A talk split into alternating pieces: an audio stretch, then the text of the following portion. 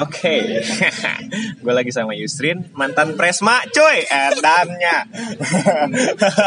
Presma manes ya. presma, presma gue cuy. Gue gue sebenarnya nggak nggak setuju awalnya lu naik jadi presma.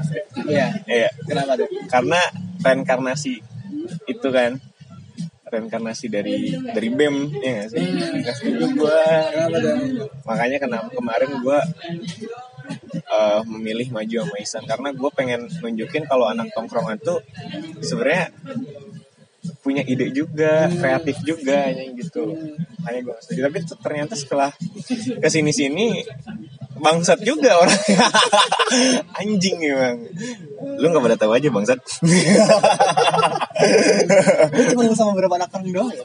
Hah? Yang saya yang kayak gitu gua, yang gua kayak gitu. Yang yang kayak gitu. Iya, yang lu tahu gua kayak gini gimana. sekarang pada tahu semua. Itulah memang. Tapi kan mereka dia tahu secara live. oh iya. Kan ketika dulu gua gua adalah bangsat kan. Tapi kan Emang bangsat gua kayak gimana sih sebenarnya? nih ya untuk lo nih Presma nih. Eh untuk lo yang nganggap dia Presma nih. Wibawa tuh tuntutan dia anjing. Dia tuh gatel pengen ngomong kontol bangsat Enggak ya. oh enggak enggak. Enggak dong. oh, enggak enggak. Gue gak sebulgar itu kalau ngomong. Gila vulgar banget tuh ngomong kayak gitu. Karena karena gini sih gue ngerasa jadi anak tongkrongan itu kita dipandang sebelah mata tau? Iya. Lu ngapain sih nongkrong? Gak ada kerjaan. Mending belajar mending belajar Nah lu ngapain sih belajar tapi gak nongkrong? Nah itulah memang. Iya sih anjing? Orang-orang tuh gak ngerti gue biasanya kan cewek-cewek gitu terasa sama orang yang kayak Misal, kita. Tiba-tiba lu lagi nongkrong di Disna Lewat nah kita itu. Pengen belajar kayak gitu-gitu ya gak sih? Tapi mereka tuh yang ngomongin tapi gak datengin.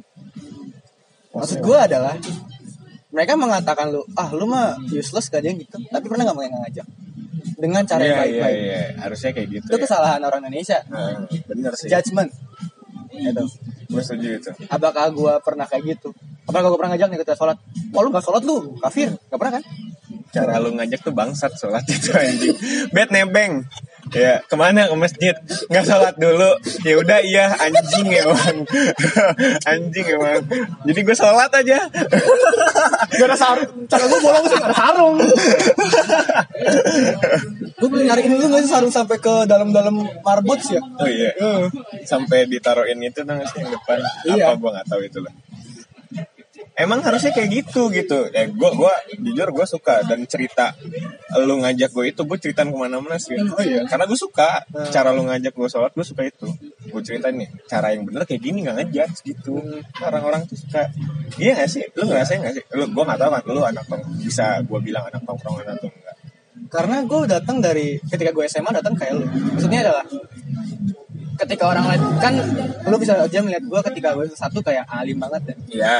Pakai ke mana-mana pakai baju koko Iya. Itu kenapa gue selalu pakai baju koko Kenapa tuh? Nggak ada baju lagi Anjing ya. Iya. Karena gue datang Maksudnya SMA gue tuh ya Ketika gue SMA Gue juga nongkrong kok Maksudnya Sharing-sharing kayak gini adalah Bentuk dari Pembelajaran dan kebahagiaan menurut gue dan tanpa membawa apa pun, tanpa membawa pelajaran, jabatan, pemikiran-pemikiran dunia, kita hanya membicarakan tentang kita. Nah itu. Tuh. kita gua pun nih gua punya kalau tongkrongan gue yang lebih bagusnya tuh seperkomengan gitu ya. Hmm, orang dulu nganggap kita tuh ih ngapain sih? Tiap gue emang tiap hari nongkrong tuh dulu. Iya. nongkrong ngapain sih tuh nongkrong? Tapi di tongkrongan itu nggak hahihi doang Hmm, gue punya sekarang gue punya kedai sendiri. Iya. gue punya projection house sekarang sendiri untuk foto wedding. Gitu jadi ada sebenarnya ada ininya juga. Ya sih? Ya Karena apa ya? Kita walaupun nongkrong kita produktif. nah itu Ada yang gak hasilnya? iya Misalkan kayak gue waktu SMA, Nah, gue ini kumpul sama anak-anak angkatan gue yang laki-laki aja, iya. ngobrol sampai dari dari zuhur sampai maghrib baru pulang, zuhur maghrib pulang. Hmm. Ya kita belajar belajar kok, nilai gue juga bagus, gitu. loh. Iya, iya. Ada yang gue kejar. Iya. Dan tongkrongan gue, istilahnya gitu, itu yang yang menyatukan angkatan. Gue setuju Karena laki-laki itu menggeraknya gitu. iya benar Dan bahkan kita dikasih, gue sebagai anak tongkrongan ngapain gitu, Iya. dikasih mandat sebagai ketua perkaderan. Di mana gue juga mengkader anak-anak di bawah gue. Hmm, iya. Jadi gue menggerakkan teman-teman gue yang lain, ayo bantu gue dong yang baris lembaran. Karena itu lebih enak aja gitu. Kita bekerja dengan bahagia. Karena kita ngajak teman-teman kita yang Nah, tahu itu. dan paham. Belum tentu orang baik-baik yang cewek pandang itu. Ini anak baik-baik kayak gini dong. Belum tentu bagus gitu ya. Karena seseorang tuh terlihat ketika nongkrong. Iya benar, iya benar benar. Gue bisa pahamin itu. Karena gini, kalau cewek itu biasanya mandang kita anak tongkrongan macam-macam segala macam mesum. Suka ngeliatin inilah itulah emang kayak kayak misalkan itu cewek cakep banget di, disangkanya mesum kita. Mereka nggak tahu aja anjing. anak baik-baik tuh ngebokepnya pakai anim anjing. Iya? Iya kan? kan tolol ya nggak tahu aja anjing lu lu pernah kenalan sama orang anim nggak anak-anak anim Iya. eh anak-anak baik maksud gue Iya. Ngebokepnya pakai anim cuk nggak tahu aja yang cewek tuh nggak pada tahu gitu Pokoknya gini, laki-laki tuh kalau masalah nafsu semua punya cara masing-masing. Iya. Kita kita pun nggak tahu ya kalau gue ngerasa gue punya relasi eh, di tongkrongan ini gue dapet relasi juga banyak. Gue dapet di PKL kemarin gue dapet dari alumni dan ditawarin ini bla bla bla cuman nggak bisa gue ambil karena kampus. Cuman anak baik-baik kayaknya kok susah banget nyari PKL gitu. Gue gak dapet banyak gitu. Mungkin gini, karena yang mereka lakukan sesuai dengan apa ya, cara formal. Gimana cara nyari formal PKL? Hmm. Ngajuin, lihat Iya, lagi selesai. Iya, Nah, kalau kita relasi, gue aja relasi. iya ya. Gue relasi dulu, Iya iya. gue dapat boleh, gue daftarin prodi. Ditolak nih ternyata di relasi gue. Iya. Mau ngajuin lagi, oh bisa nih sini. Di tempat yang sama. Gara-gara relasi. Iya benar benar. Iya sih. Tapi menurut lu nih tau gak sih, apa? stigma kita tentang anak baik-baik itu gimana sih? Nah, itu dulu yang kita perlu tahu. Stigma. Anak baik-baik itu apa sih maksudnya? Anak baik. Kalau gua Kan eh, tadi kita bahas anak baik-baik, anak jelek. anak baik itu apa sih? Iya iya iya. Kalau gua tuh di anak komeng ya, Hmm. manggilnya tuh anak kumbang namanya. Anak kumbang. Hmm. Kumbang ini anak yang eh, istilahnya kuliah pulang kuliah pulang terus kayak Nembang. Enggak gitu bangsat Kuliah pulang Kuliah pulang Dan dia Oh gini deh Salah satu cara dia buat su- sukses Itu belajar Iya. Itu bedanya tuh Kalau kita Kalau gua Gua punya seribu satu cara untuk sukses Dengan meng- Beta lagi sombong. Maksud gue gini, gue nggak harus belajar doang. Kalau orang baik-baik yang kata gue tadi, dia itu punya satu cara untuk sukses, yaitu belajar. Itu doang. Secara formal lah. Cara Secara formal, iya. Cara, formal. Tapi kalau kita anak tongkrongan, kita punya seribu satu cara. Entah itu relasi, entah itu komunikasi segala macam kayak gitu. Bagusnya bedanya kalau gue mandangin sih kayak gitu dan dari cara ngebokep pakai anim anjing lu lu nggak pernah lihat apa anjing oh gila Ya kan, kali?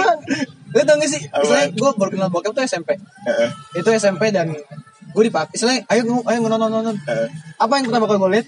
Gue enak. gue gak tau kenapa gue tapi sekarang Bisa aja. press malu nih Soalnya gini bos, sumpah lo. Apa yang lu perhatiin dari hal kayak gitu? Itu masih gue bingungin.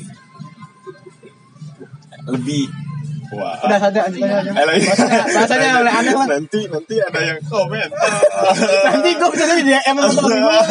Kamu kamu gue ngomong. Aduh, ini gimana nih pressnya Takutnya salah tafsir, coy. iya gak sih? tahu aja Kenapa apa ya? eh, tadi bahasan kita kan awalnya adalah pandangan cara pandang Hmm. orang. Karena dari awal Indonesia itu tentang judgment, lihat setara. Ada, ada gitu aja.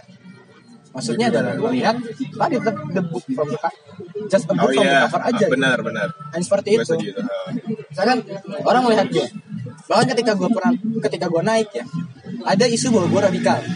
oh gitu Iya, gue pernah dapat radikal dalam arti radikal itu kalau secara istilah ya, Islam banget eh, tapi Islam itu apa ya kasar lah apa gitu lah.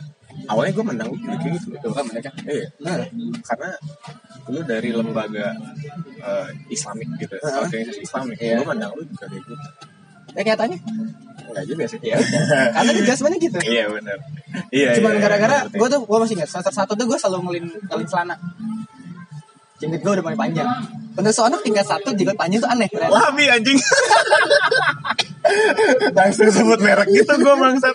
Tadi komen gitu aja. kan Iya, Menurut iya. kayak gitu. Ya oke gitu. Menurut gue kalian tuh ya cuma ngeliat booknya doang gitu loh lu nggak tahu dalamnya gimana gitu. Iya benar.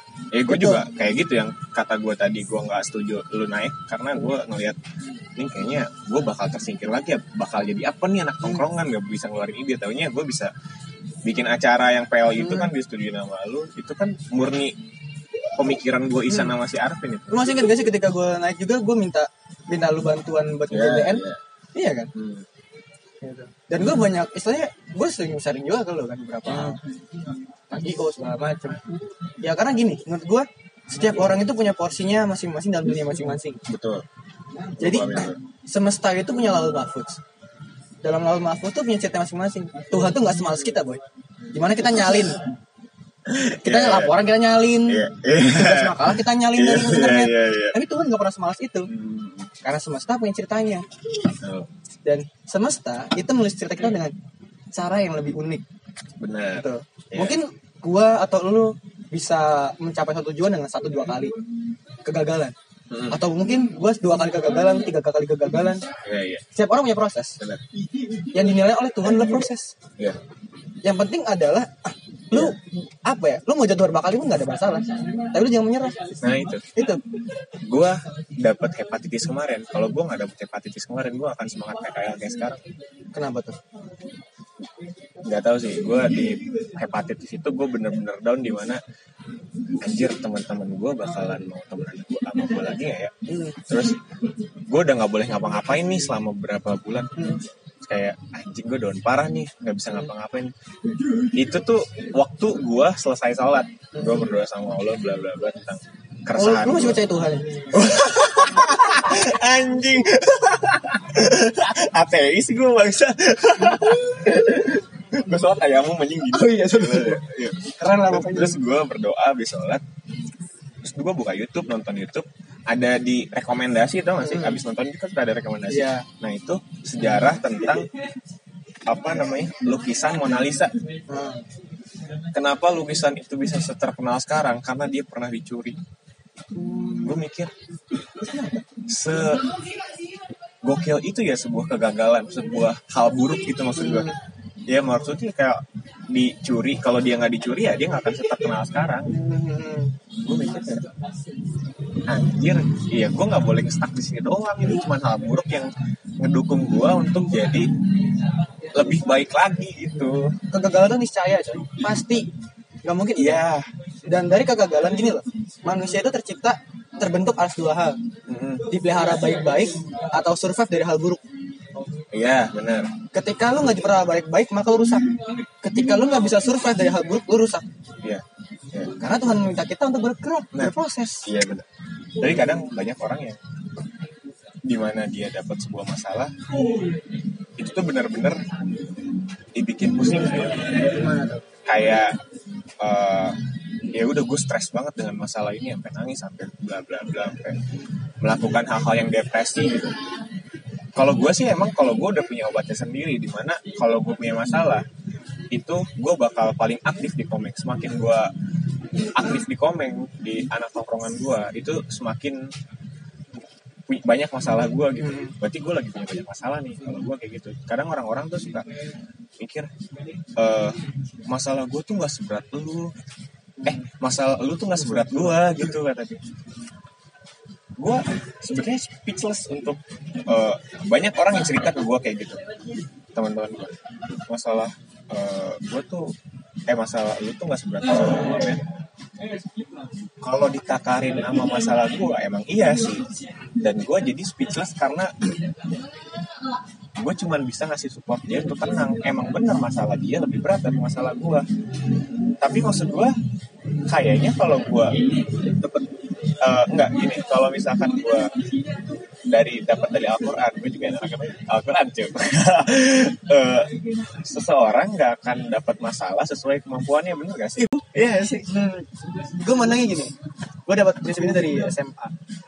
Gue SMA kan naik sepeda. Gue selalu berpikir, ini orang-orang di jalan ngapain sih? Gue naik sepeda, gue jalan. Iya Kok mereka buru-buru? Iya. dan kadang di, di setiap sepeda pun gue merenungi masalah gue gue punya banyak masalah banget sih dan yang gue dapat adalah setiap orang punya masalah Benar. dan masalah itu tuh sebenarnya bentuk kasih sayang Tuhan kenapa untuk kasih sayang Tuhan Menyadari. kalau dibiarin aja ya ya udah lu bakal kayak gitu-gitu aja Iya sih, setuju gue. Heeh. seorang dewasa itu karena masalah Iya, iya. tanggung jawab masalah itu kita jadi dewasa Gak mungkin kita bisa menghargai orang lain tanpa kita dapat masalah Iya. Lu pernah punya masalah? semua orang punya Semua orang punya. Dan gua, gua kayak kalau gua itu bertubi-tubi masalah gua. Tapi gua kayaknya nggak kelihatan gitu ya. Karena eh gua udah terbiasa sama jalanan yang belok-belok Iya. gitu. Ketika dikasih lurus, mana belokannya sih anjing kok lurus doang gak asik Nggak asik gitu ya. anjing. Tapi ketika orang yang cuman jalannya lurus doang itu dikasih belokan, dia kaget. Iya sih. analoginya gini deh ketika di jalanan lu kalau jalan yang lurus doang terus terusan lurus ngantuk celaka jatuh Iya, itulah. Iya, dan iya. ketika cuma lurus doang lu naik motor lu nggak bisa ngembangin ngembangin apa ya teknik lu dalam belok Iya, gimana iya. cara ngerem Iya, benar-benar. gampang gitu Bener, bener. tapi dengan adanya turunan tanjakan belokan yang tajam lu bisa ningkatin skill lu naik motor gitu Iya, iya gue setuju. gampangnya gitu kalau tadi masalah depresi dan gue baca buku tentang depresi distemia ya menurut gue seseorang yang merasakan depresi merasakan sendiri atau terbuang dari dunia itu hal yang wajar di umur segini. Iya. karena kita merasa kayak "Ih, tiba-tiba gue udah umur 20 gue udah kepala dua tanggung jawab gue udah mulai banyak. Gue udah mulai bertemu dengan masalah-masalah yang harus gue hadapi sendiri. Sebenarnya dari awal pun seperti itu mikirnya. Dari awal masalah kita emang harus kita hadapin sendiri. Mungkin kita bisa cerita kita bisa sharing. Mereka cuma ngasih saran. Yang melakukannya kita kita tiga Nah, itu. itu. Kalau gue sering ngasih saran ke orang gitu.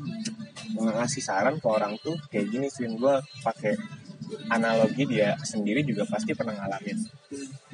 Lu itu waktu kecil pernah gak sih jatuh dari sepeda?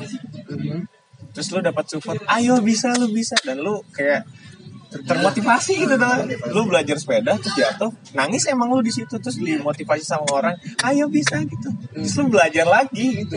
Kenapa sekarang lu nggak bisa? iya pokoknya buat kalian yang lagi bermasalah Iya, depresi iya, kita bangga sama kalian bukan karena kalian itu berhasil Hmm, semua kegagalan itu pasti asik. dan pasti akan terjadi Iya, apa pun yang terjadi kepada kalian kegagalan berapa kali pun kita bangga kepada kalian iya. karena kalian tidak pernah menyerah dalam hidup ini Gue setuju banget. hadirnya kalian dalam hidup ini itu sangat berarti Nah, itulah. gitu Kayak orang tuh gue gue sebenarnya pernah berpikiran kayak gini sih. Gue minta tanggapan juga, saran lu. Ketika gue dapat masalah ya, ini tuh nggak sedikit banget, banyak banget gitu. Dan banyak orang yang setelah gue dapat masalah ini, gue gue ada di posisi ini, setelah gue lewat dari posisi ini, ternyata orang sekitar gue ngalamin itu posisi gue kemarin. Gue sampai di mana gue bilang kayak gini, gue tuh nggak pernah ngiyain ketika gue eh, pengen dilahirkan ke dunia ngapain gue pernah bilang kayak gitu sedepresi itu gue bahkan pernah berpikir gue lagi apa ya orang-orang nggak karena nggak bisa melihat kita lagi kena masalah. Karena gini ada yang nanya ke gue kenapa lu nggak pernah cerita? Buat apa cerita? Gue ya, pernah mikir gitu. Buat apa cerita? Karena menurut gue setiap orang punya masalah dan gue nggak mau nimpalin masalah gue ke orang lain namanya gitu. Ya, dan gue pernah sampai asli bukan down ya kayak berpikir gue capek banget. Gue sampai ngeliat semut tuh. Enak gak sih jadi semut? Ya, kayak enak jadi semut. Ketemu sama semut lain salaman. Ya, ya. terus lihat cepat pikir terus jalan lagi kerja dengan cara yang sama gitu. Dan gue berpikir juga ah, sebenarnya nggak saya enak itu eh kenapa masalah hidupnya lebih tinggi. Ya. iya nggak sih? Ketika lu ketemu sama manusia Hmm, kacar kacir dia. Betul. Diginiin mati. Sekali digituin anjing. Iya nggak sih? Kayak gitu. Intinya gini apa ya? Kalau kita ngomongin masalah tuh gak bakal selesai. Karena menurut gua sehebat apa pun gua atau lu memotivasi orang yang sedang bermasalah cuman diri dia doang yang bisa motivasi iya dia. iya bener. Tapi tapi gini loh. Ketik eh, motivasi orang juga emang sih yang harus memotivasi diri sendiri tuh di kita sendiri dan harus yang apa ya ngambil keputusan tuh emang cuma diri kita sendiri. Tapi kadang kalau gue ya gue butuh motivasi orang juga. Ketika gue nggak tahu gue sekarang kayak pakar psikologi tuh nggak sih? Banyak yang cerita ke gue dan gue ngasih solusi kayak gini gini kalau bisa. Tapi solusi gue yang pernah gue alamin. Hmm. kalau yang belum pernah alamin ya makanya ka- kata gue tadi speechless gitu gue paling gue ngasih analogi yang pernah lu masa kecilnya gimana? Lu pernah dulu kayak gini pernah nggak? Gitu begitu tuh itu bisa. Sekarang kenapa nggak bisa? Kayak iya. Lu setuju gak sih kalau dibilang semua masalah itu bikin kita lebih dewasa Setuju. iya Pasti. kalau nggak ada masalah kita ya ya udah gitu gitu aja Udah tuh enak gitu. Iya. Sampai dia bilang ke ke gue tuh kita udah sering cerita maksudnya gitu. Dan dia bilang ke gue, gue bingung sering sama orang-orang yang hidupnya lancar-lancar aja. Yang gue takutin adalah ketika mereka kena masalah, dia langsung down. Karena dia sebelumnya gak pernah ngeliat masalah. ya Gitu. Karena dengan adanya masalah tadi, lu ningkat lagi, lu berkembang lagi. Lu bisa menghargai orang lain, ya karena masalah. Gue kadang suka berbagi bukan karena gue kaya. Tapi gue tahu ketika gue gak punya apa-apa. iya Karena orang mikir, kok gak punya lagi sering? Karena gue pernah merasakan tidak makan, gue tidak pernah merasakan tidak punya uang, iya, dompet iya, gue. Tuh. Dan cara sukses Iya simpel itu gue harus. Gue pun pernah berpikir kayak ketika ada uh, gue minjemin barang gue atau minjemin uang gue ketika ya gue mikirnya kalau misalkan nggak balik lagi ya udah berarti bukan rezeki gue gitu. Ya udahlah gitu simpel itu kalau gue ya, udah gitu. Emang bukan rezeki gue mau gimana lagi juga. Ya udahlah kayak sama kayak jodoh juga mungkin bisa. Gitu ya udah emang bukan jodoh gue mau gimana lagi gitu. Apa yang harus gue tangisin sih Kayak gue tuh di akak sering banget kehilangan dompet. Oh, Karena gitu. gue pelupa. Dompet gue kan kecil nih, yang merah ini. oh nah itu lu pakai dompet kecil gitu aja Karena nyaman. Gue nggak suka yang tebel-tebel, gak enak dikantonginnya. Ini sering gue banget hilang. Gue pernah hilang dompet itu seminggu. Dalam keadaan di dompet itu ada ATM dan uang gue sekitar 200 ribu. Nah, Seminggu gue nggak makan. Dan gue udah nyari selama dua hari. Maksudnya nggak makan tuh ya nggak layak lah makannya. Gue cuma jajan seadanya, makan yang ada di kosan aja gitu. Dan ada orang berpikir, kok lu nggak ini sih apa ya? Lu nggak nggak was was atau nggak nggak nggak cemas gitu? Kan lu nggak makan. ya. gue pengen nanya itu juga kenapa Karena menurut gue itu udah ketetapan ternyata. Sampai gue hilang ya, bukan cuma karena gue teledor, takdirnya hilang. Sesimpel itu. Ketika gue ketika gue kecelakaan kemarin, orang-orang ketika kecelakaan cemas kan, kalau nangis segala macam. Iya. Yang ada gue ketika kecelakaan jatuh, gue jatuh ke tengah, langsung berdiri ke samping langsung duduk. Dan Iya. apa yang gue bilang? Ya kecelakaan. kalau gue emang kalau kecelakaan suka ketawa Hmm. apalagi sama temen gue karena itu sesuatu yang lucu menurut gue kalau kecelakaan tapi kalau dompet hilang dan lu nyantai gak makan selama seminggu Karena gue punya temen. Dan gue datang ke dia buat bilang, dompet gue nggak ada, hilang, gini gini gini. Kok gue nggak usah apa apa sih? Udah nggak apa apa. Gue pengen cerita aja. Ketika dia makan, makan nggak sih? Itu gue makan. Dan apa ya? Gue selalu menahan untuk minjem sih. Iya, enggak tapi berarti lu cuman mengandalkan takdir ya dong. Iya enggak? Tapi juga gue nyari kok. Dan ini dompet balik selama setelah seminggu. Itu balik. Balik. Karena gue berpikir gini, ya Allah, eh, dompet saya hilang. Ya. Saya nggak punya apa-apa. Baiknya gimana? Gue serahin aja ke, ke Allah. Gue ng- ngom- eh, ngontek orang tua gue juga ngontek. Gue ngontek orang tua gue, bu gini gini gini gini. Ya udah nanti di gue kasih, gue transfer lagi. Kasih ke mana? Gue bilang ke mana transfernya ATM-nya hilang. Oh iya, ya nanti sih pinjemin ATM temen. Eh, Kita kirim ke situ aja. Dan sama seminggu belum dikirim. Oh gitu. Dan dompet datang baru gimana? Bu, dompetnya udah datang. Oh ya udah nggak jadi. Ya udah nggak jadi. Oke oke oke. Ini pernah tiga hari hilang biasa aja. Iya. Iya. Gua sebenarnya kalau dibilang biasa aja sesuatu yang hilang barang gua nggak juga. Gua mencoba menenangkan diri untuk gak panik. Kalau lebih lebih, lebih Ya. kayak gitu sih. Nah. gue panik sebenarnya. Cuma nenangin diri supaya nggak panik gitu. Ya, oke. kalau gue lebih kayak gitu. Karena kayak anjing HP gue hilang. Nah gue pernah HP gue hilang. Gue bilang ke ibu gue kenapa tadi pemikiran gue kalau barang gue dipinjam atau uang gue dipinjam itu ya udahlah bukan rezeki gue gitu. Waktu HP gue hilang disempur ketinggalan emang teledor gue ketinggalan disempur bilang ke ibu gue ya udahlah bukan rezeki ini. Mah HP lo itu. Ya udah emang kenapa? Bukan rezeki ini. Tapi setelah beberapa emang gue pakai BlackBerry dulu. Ya. setelah beberapa waktu gue dapet HP yang lebih bagus. Gue selalu kayak gitu. kalau HP gue nggak hilang gue nggak dapet HP itu. iya. Sebenarnya kalau gue berpikir ketika barang gue hilang, kalau emang nggak digantikan dengan yang lebih baru atau lebih bagus, Iya. berarti hikmahnya. Heeh. Gue nggak bakal mengulangi kecerobohan yang tadi supaya selanjutnya HP gue kalau dapat yang bagus, gue gak akan menghilangkan itu. Iya, tapi gua panik dulu menenangkan diri tau gak sih? Panik mah pasti sebenarnya. Eh panik kan berarti kan? Iya panik dulu dong. Kayak Iya panik gitu. Jadi gua eh berusaha untuk ayo nggak panik, nggak panik, nggak panik, nggak panik, nggak panik. Tapi akhirnya bisa nggak panik. Tau gak? Kenapa orang kadang-kadang suka berlebihan dalam menanggapi masalah? Kenapa tuh? Karena mereka memposisikan diri mereka sebagai korban. Emang bener dong. Kalau gue kadang nggak memposisikan diri sebagai korban, Tapi tapi memposisikan diri kayak oh, oke ini salah gua misalnya kecelakaan oh, oke gua terlalu ke kanan salah gua juga oh oh ini takdir takdir gue yang emang Jadi karena pelaku. jadi pelaku oh ngerti gua. Iya iya iya. Itu iya. lebih lebih menenangkan sih kalau korban kayak ada yang harus gue tuntut untuk hal itu Iya iya iya iya. Iya. oh gini jadi gue lebih gampang untuk memaafkan orang lain gitu Iya benar benar benar. Kayak kita harus memposisikan diri kita sebagai jadi kesalahan kita tuh eh kesalahan suatu kegiatan ya kayak jadi kita gitu. Iya gak sih? Iya benar benar benar. Gue pernah dapat itu dari Ajib kalau salah. Ya gimana lagi lebih gitu.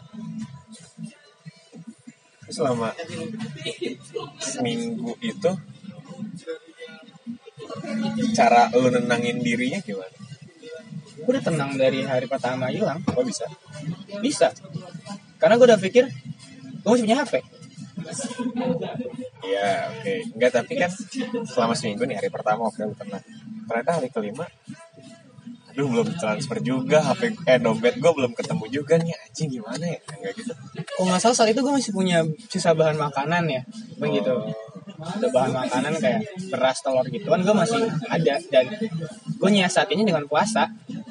Oh lu puasa Puasa tuh, masa iya gue nggak puasa? Iya bener pintar habis gue iya bener udah nggak makan nggak dapat pahala. Ya Allah, kurang bodoh apa lagi saya? begonya gue pas puasa malah makan anjing Gimana sih analogi? Gue puasa, gue makan. Gue sih langsung. pas puasa Ramadan gue malah ngabisin duit anjing ya. Saya emang kadang kayak gitu sih. Suka langsung. godaannya susah sih tuh. Kayak ngeliat McD. Udah main McD dulu gue dua kali, dua kali tiga kali ya kemarin tuh belum gue bayar sampai sekarang. Udah gak sih kalau lu cerita ke orang lain bisa jadi ngejudge lu. Setuju? Tapi kalau gue gak ngejudge lu. Iya. Tau gak? Kenapa? Manusiawi. Karena gue berani cerita ini, gue berani ngomong agama, politik, itu cuma orang-orang tertentu doang. Gue gak bisa. Gue punya pandangan tersendiri soal agama, gue punya pandangan tersendiri soal politik. Kalau gue asal ngobrol itu ke orang, dijudge gue yang ada. Bukan bertukar pikiran tuh gak? Iya. Gue tuh pengen belajar, bukan pengen dijudge aja. Kalau gue kayak gitu. Jadi gue milih-milih orang untuk ngomongin agama atau politik. Gak bisa ke sembarangan orang. Karena gue pernah ngomongin soal pemikiran gue tentang agama, orang ini gak setuju ah lu gak gitu Gat lu apa? Lu kafir, liberal anjing. Oh, liberal. Gila kali. Liberal apaan sih anjing? Gue belum belajar gitu ya. Kasih tahu gua jangan dijudge gitu maksud gue Kalaupun kalau misalnya kayak gitu ya, kalaupun misalnya kayak cerita kayak gitu tapi misalnya liberal, gue nggak apa ya, gue akan menahan gue ngomong, wah lu liberal bet. Tapi gue mencoba mencerna, oh ini anak pemikirannya kayak gini. ya Pas gue lurusin nih bagian ini nih, Hmm. kan gitu bet, asik-asik gitu kan. ya ya Soalnya orang Indonesia tuh suka menyampaikan hal baik, tapi dengan cara yang salah. setuju Tuh. iya benar Cara komunikasi kita tuh kadang kurang baik. iya itulah kemarin sama yang podcast sebelumnya juga yang sama yang sama si Alvira Hmm. itu banyak yang pengen gua tanyain tapi terlalu menyinggung mungkin apa tuh pertanyaan gua karena kayak eh, soal ta'aruf gitu. Kalau yang udah gua bahas juga di podcast sebelumnya yang gua nggak setuju segala macam. Jadi gua nggak bisa ke sembarang orang gitu. Apa taaruf yang masih belum pikir apa? Udah nggak ada yang aneh-aneh lagi kan udah pemikiran tentang taaruf? Ya itu aja sih paling gua kurang. Kalau gua pribadi gua kayaknya nggak akan bisa taruh Hmm. lu bakal taruh Nggak tahu. nggak tahu ya? Nggak tahu mungkin gua seka- nanti nggak tahu cuman kalau sekarang yang guanya masih eh dibilang gue tuh ada di tengah-tengah. Hmm, gimana tuh? Liberal. Kayaknya enggak juga gue liberal enggak gue nggak mau liberal. Radikal juga enggak gue ada di antara itu gitu netral aja gue jadi kayak yang taruh nih. Harusnya lu tuh kenal sama cewek itu dulu kalau cowok ya. Karakteristiknya gimana? Terus eh chemistry-nya harus dapat dulu. Ketika lu taruh lu bilang di podcast sebelumnya kan lu ngejalanin sunnah sebagai taruh terus lu gak cocok terus lu cerai dosa Dosa. dong. Iya kan gitu. Kalau gua kayaknya nggak dulu kalau untuk salah satu hal yang kita disukai oleh Allah ya perceraian iya kan? Hmm, walaupun hal baik. Nah itu dia. Kalau gini Ben. Taaruf tuh bukan cuman ada cewek ada cowok dicari ditemuin jadian selesai. Nikah jadi kalau ilmu yang gue dapat taaruf itu kayak misalkan lu punya ustad lu "Eh, ustad saya mau nikah. Oh mau nikah kayak mau nikah cari calon istri kayak gimana ada yang kayak gini. Ini proposalnya proposal nikah ada kayak gitu calon istri yang kayak gimana maksudnya dalam bentuk fisik. Bukan untuk fisik apa yang lu pengen mau fisik kek? Mau secara men secara ya apa ya eh, kepribadian kek? Atau secara kapasitas. Dan lu juga melampirkan kapasitas dan keadaan diri lu. Ya dan itu misalnya proposalnya nih yang dari cowok A dari gua nih. Eh, Ustadz Beta nih ada proposal cariin dong Ustadz Eh, saya mau ini kriterianya kayak gini kayak gini. Nah. Lu sebagai Ustadz kabarin oh ada nih kayak gini. Ceweknya dikasih juga. Ada yang mau taruh nih Terus langsung keadaan kayak gini. Belum. Oh belum. Kalau cewek yang setuju ketemu. Oke. Ketemu ketemu ini. Oh ini keadaannya kayak gini. Lu nggak langsung nikah? Ada masa perkenalannya juga? Ya tapi kayak pacaran tapi nggak pacaran sama orang tua. Nggak juga. Bisa jadi kalau yang gue dapat lu bisa jalan sama dia. Tapi ada orang lain di sana. Adiknya kek. Oke. tapi dengan cara secara Islam. Lu nggak mungkin bonceng dia. Ya itu aja. Lu kenal dia. Terus sharing juga sama dia. Dan misalkan sebulan tuh udah kayak gitu. Dan lu merasa cocok cewek juga merasa cocok kak.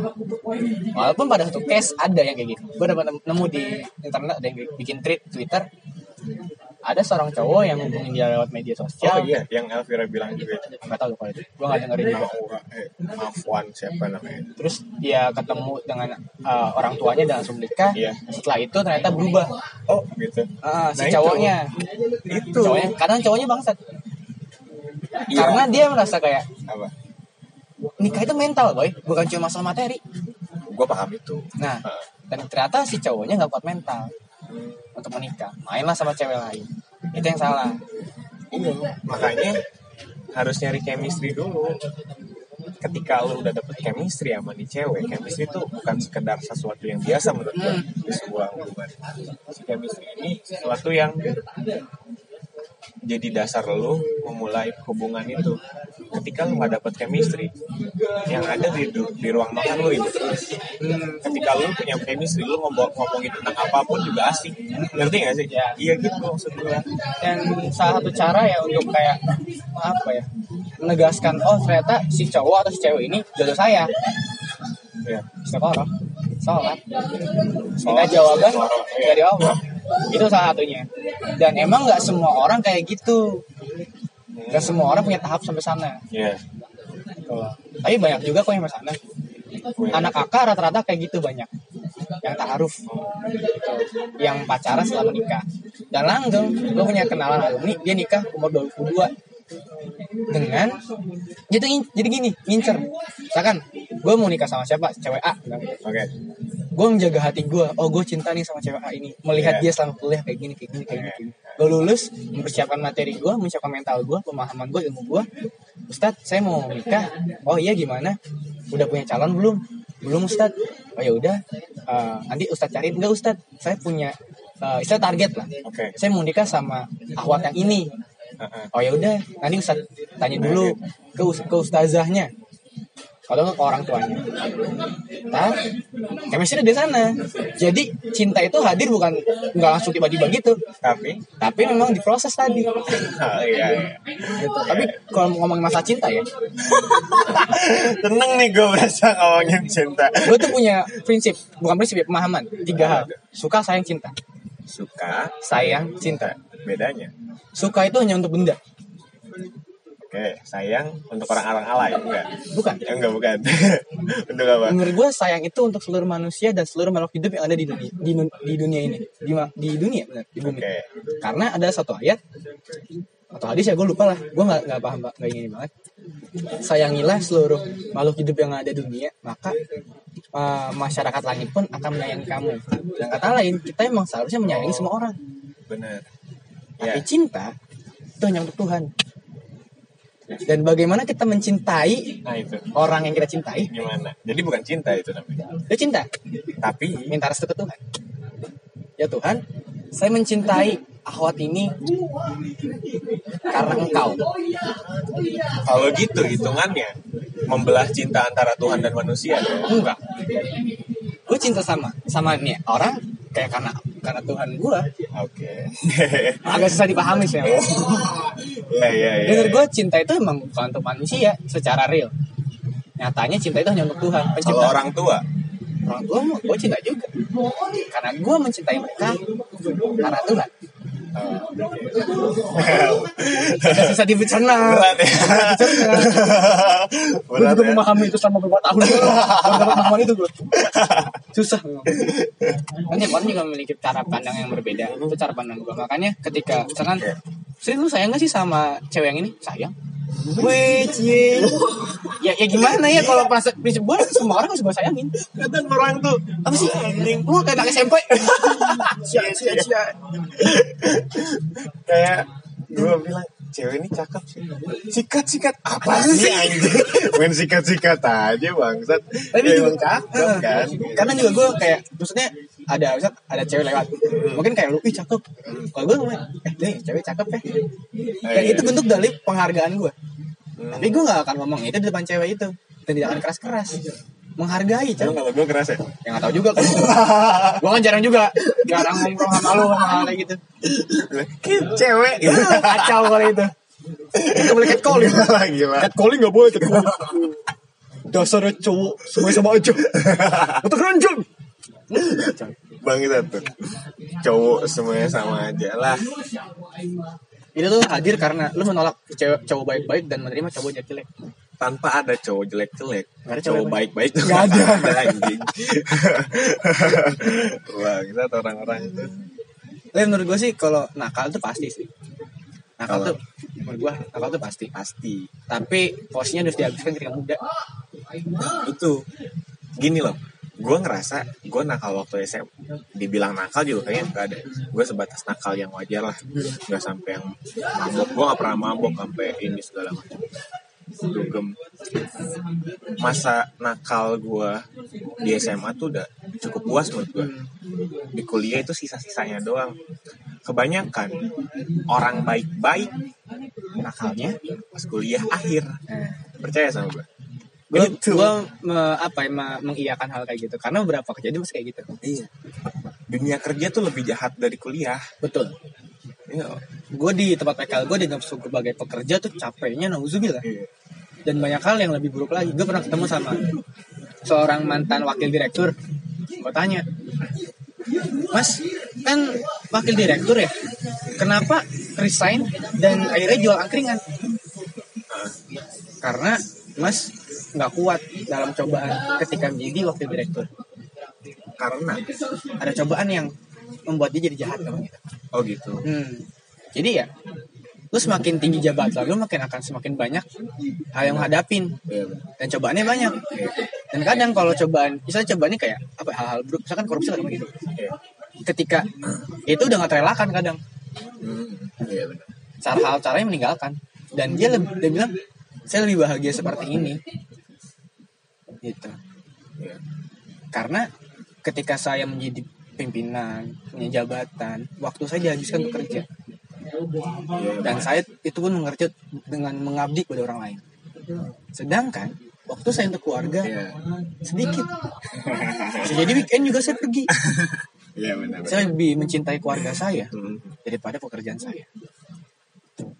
Lu di PKL ngerasain gak sih jahatnya dunia kerja? Rasain gue langsung melihat itu. Bukan jahatnya sih, kayak gue eh, sedikit aneh aja, belum terbiasa Hmm. ketika ada bapak-bapak di PKL yang eh, kan gue beli wawancara sama banyak hmm, sama banyak orang di situ. Ditanya-tanya. Pas gue lagi wawancara bapak-bapak itu buka aplikasi namanya Badu Badu. Apa tuh? Badu ya kayak Tinder gitu aja dia milih-milih cewek sedangkan DP profilnya sama istrinya anjing kan? Ini bapak baik loh anjing. Itu udah Uber ketiga kayaknya dia. gila kali ya anjir. Dan tadi, coy, kita tuh gini loh, antara akhirat sama dunia tuh emang harus balance. harus seimbang. Kita butuh setuju nggak kalau pemikiran gue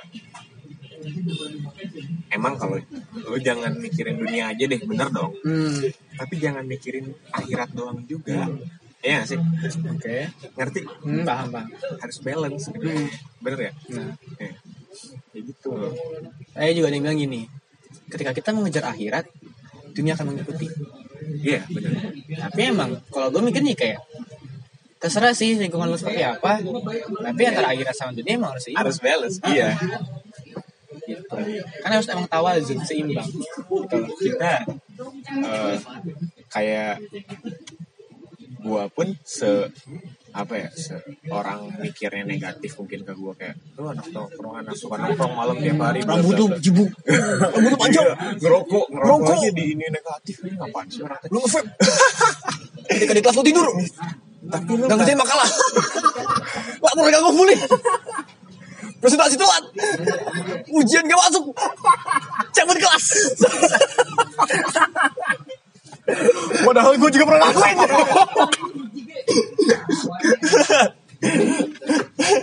orang-orang tuh nggak tahu kalau gua nonton YouTube itu nonton gajian lu percaya apa enggak? Gua nonton gajian. Saya gue sama gua, Lu kan teman gue Oh iya. Mantap. Terima kasih Profes. Emang sih eh, niat gue untuk nonton kajian salah. Gue niat dari hiburan.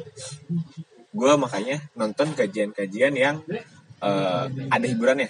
Contoh, Ustadz Abdul Somad Yang suka, maksudnya. suka ngelawak kan, Ustadz Evi Effendi, atau mungkin eh, Ustadz-Ustadz yang dia bikin kata-kata yang bagus. Ustadz Hanan Ataki Ya yang gue arah itunya tapi ketika gue nonton sejam ngarah itunya itunya gue tunggu-nunggu itunya nunggu-nunggu apa Hal yang hiburannya gue gue dapet ilmu juga. Iya betul. Gitu bener gak sih? Kalau Ada masalah. kalau kata orang salah ini apa lu nggak boleh bilang gua itu nyari hiburan tapi gue dapet ilmu juga. Gue jadi tahu semuanya gitu. Hmm. yang bikin gue tertarik untuk nonton kajian juga. Betul. Setiap orang tuh punya jalan sendiri untuk hijrah. itu. Lu tau gak kenapa gue jadi baik Misalnya agama Eh, kenapa? Gue tuh punya ambisi untuk bikin novel. Ambisi gue bilang. Gue udah bikin novel. Wah, tinggal terbit Boy. Hilang satu tahun gue buat periode gitu. Jadi gue punya gini, ketika gue SMA itu SMK Iya. tahun pertama tuh gue bikin cerita-cerita biasa aja. Terus gue kasih tahu, nih gue bikin cerita ini. Teman gue bilang ada wetpad, coy. Iya. Wetpad, ya udah gue, lu update dong di situ supaya gue bisa baca juga. Jadi gue update wetpad. Banyak banyak berkembang. Dua belas ribu ya sekarang. Gak tahu bos, pokoknya banyak lah. Lumayan lah untuk Lumayan. untuk yang nggak update update lagi. Terus pas di akhir kelas 3 tamat tuh novel itunya cerbungnya. Yang Untuk yang belum tahu namanya Cacao ya. Di, nama akunnya Kulonuwun. Cacao MS Love Story. itu dan apa yang diminta temen gue Srin gue minta nih jadi buku dong dan gue minta dan apa satu ambisi gue bikin gue buku gue pengen meet and greet meet and greet itu adalah tempat reuni kelas gue Oke, iya iya iya iya. nah, naiklah itu ambisi satu bulan ketika gue mau masuk ke AK Hmm. gue tuh riset gue mencoba bikin project namanya Halimun Halimun. Hmm. Oke. jadi situ karakter utamanya perempuan perempuan yang mau hijrah Bukan si Cacao beda lagi. beda lagi kok Cacao kan SMA Heeh. pokoknya Halimun Oke. nah perempuan yang mau hijrah ini kenapa gue bilang mau hijrah karena kadang saat itu lagi booming hijrah-hijrahan tuh Iya iya iya. bangsa pasar nih Bener. gue riset tuh Bangsat emang. dan apa yang lo gue kalau riset misalnya ketika gue pengen gue niat Iya. sama satu bulan gue bolak balik perpustakaan nasional di Cirebon Oh serius? Serius. Anjir.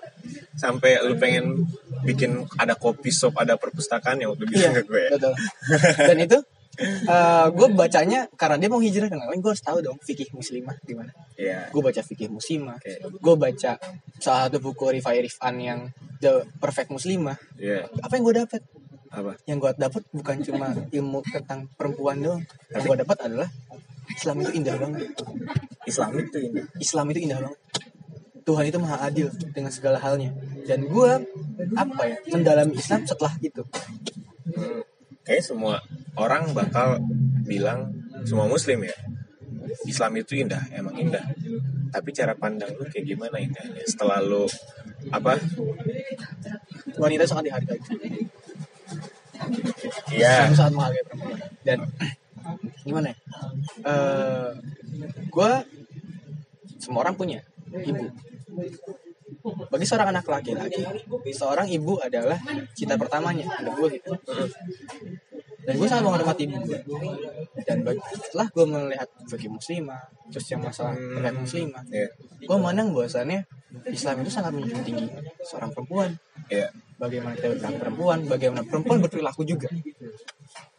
Dan gue melihat kayak, dan gue kayak melihat di sana itu Islam itu istimewa juga gitu. Iya. Gue nggak salah milih agama. Hmm. Kadang kenapa kita suka ke lu nggak milih juga agama? Gue milih, Enggak, turunan. milih. Karena gue pernah nggak punya agama. Oh iya, kapan? SMA. Ketika gue benar-benar terpuruk boy. Oh gitu? Bener. Sampai beranggap bahwasanya Tuhan tuh nggak ada. Dan apa yang akhirnya Oh, ya gue bilang makanya gue milih agama Hmm. Karena gue gue pernah baca Injil Gue juga baca karena karena gue penasaran itu maksud gue gini loh, gue pengen tahu cara pandang orang lain iya cara Agama pandang lain. agama lain aja tentang eh, sejarah tuh kayak gimana. Hmm. Gue emang hobinya suka sejarah sejarah 98 kayak gimana. Kennedy meninggalnya kayak gimana kayak gitu. Gue kepo akan hal itu dan gue baca ini macam. Gue sebenarnya bahas males bahas gitu. Dan dari cara, cara dari baca buku itu tuh Iya. gue mendalami yang lainnya. Gue tahu gimana Sunni itu ada. Syiah itu ada Iya. dan panjang tuh akhirnya. Gue bolak balik bukan cuma ternyata akhirnya gue bolak balik perpustakaan bukan untuk project buku gue untuk buku-buku Islam lainnya dan ilmu ya? Demi ilmu. Hmm, bener itu kayaknya kalau saat itu sebulan si tetehnya tahu ah masih lagi. Iya. ya masih lagi. Dan lo tau gak perjuangan gue ke sana apa? Gue naik sepeda coy ke sana oh gitu? Perjalanan sekitar 20 menit lah Soalnya gue belum Gitu. iya perpustakaan karena gue belum punya kartunya waktu itu. Dan gue nggak bikin juga. Iya, iya. dan ketika gue bawa buku gue pernah bawa, bawa minjem ya. Minjem sebuah buku ke rumah gak gue baca. Kenapa? Suasana nggak mendukung untuk membaca ternyata. Ternyata gue adalah orang yang terpengaruh oleh suasana untuk membaca buku. Jadi gue tapi butuh kan di perpustakaan kayaknya sunyi sunyi? Iya. Ya karena itu.